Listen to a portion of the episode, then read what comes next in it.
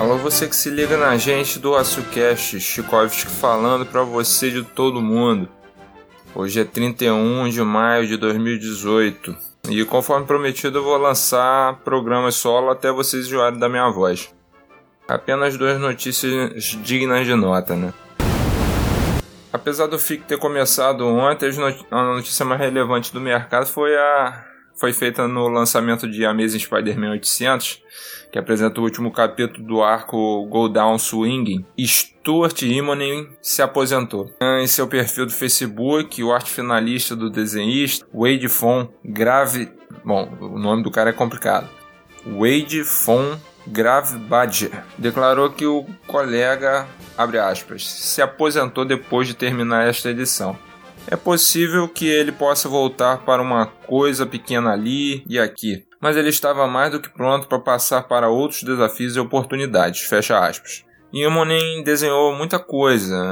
Eu tive contato mais, mais com ele por meio das Adventures of Superman e Action Comics que ele desenhou, porque eu curto mais Super-Homem mas ele passou por All New X-Men, Legion of Superheroes, Ultimate Spider-Man, Next Wave, Star Wars Valor, Avenger, Thor, New Avenger, Fear Itself e Empress.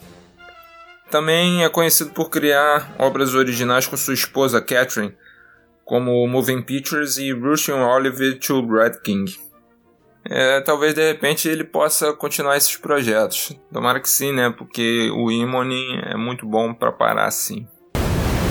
A paralisação dos caminhoneiros teve o seu décimo dia ontem, né? As forças de segurança atuaram para desmobilizar manifestantes e abastecer carro ainda é difícil.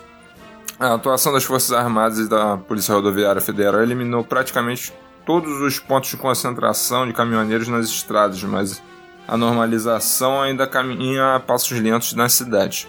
Nos postos de combustíveis, o abastecimento começa a voltar, mas em algumas áreas isso ainda ocorria de forma parcial, com a ajuda da escolta por força de decisões judiciais.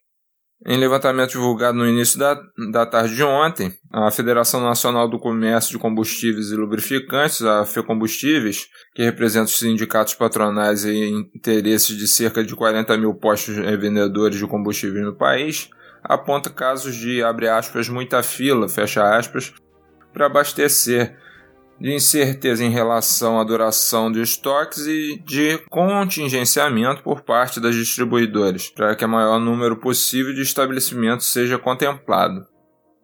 Agravando as dúvidas sobre o setor, os petroleiros iniciaram uma greve de 72 horas contra a nova política de preço de, da Petrobras. A Justiça do Trabalho julgou a paralisação como ilegal, mas os trabalhadores mantiveram a decisão de cruzar os braços. Agradeço a sua audiência, deixe seu comentário no nosso site ociolevoalvice.blogspot.com.br Sigam-me os bons em arroba OcioCast no Twitter.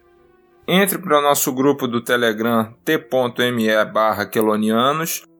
Curta a nossa fanpage em facebook.com barra OcioCast. Mande seu e-mail para ociolevoalvicepodcast.gmail.com Beijo no Kengo e até a próxima.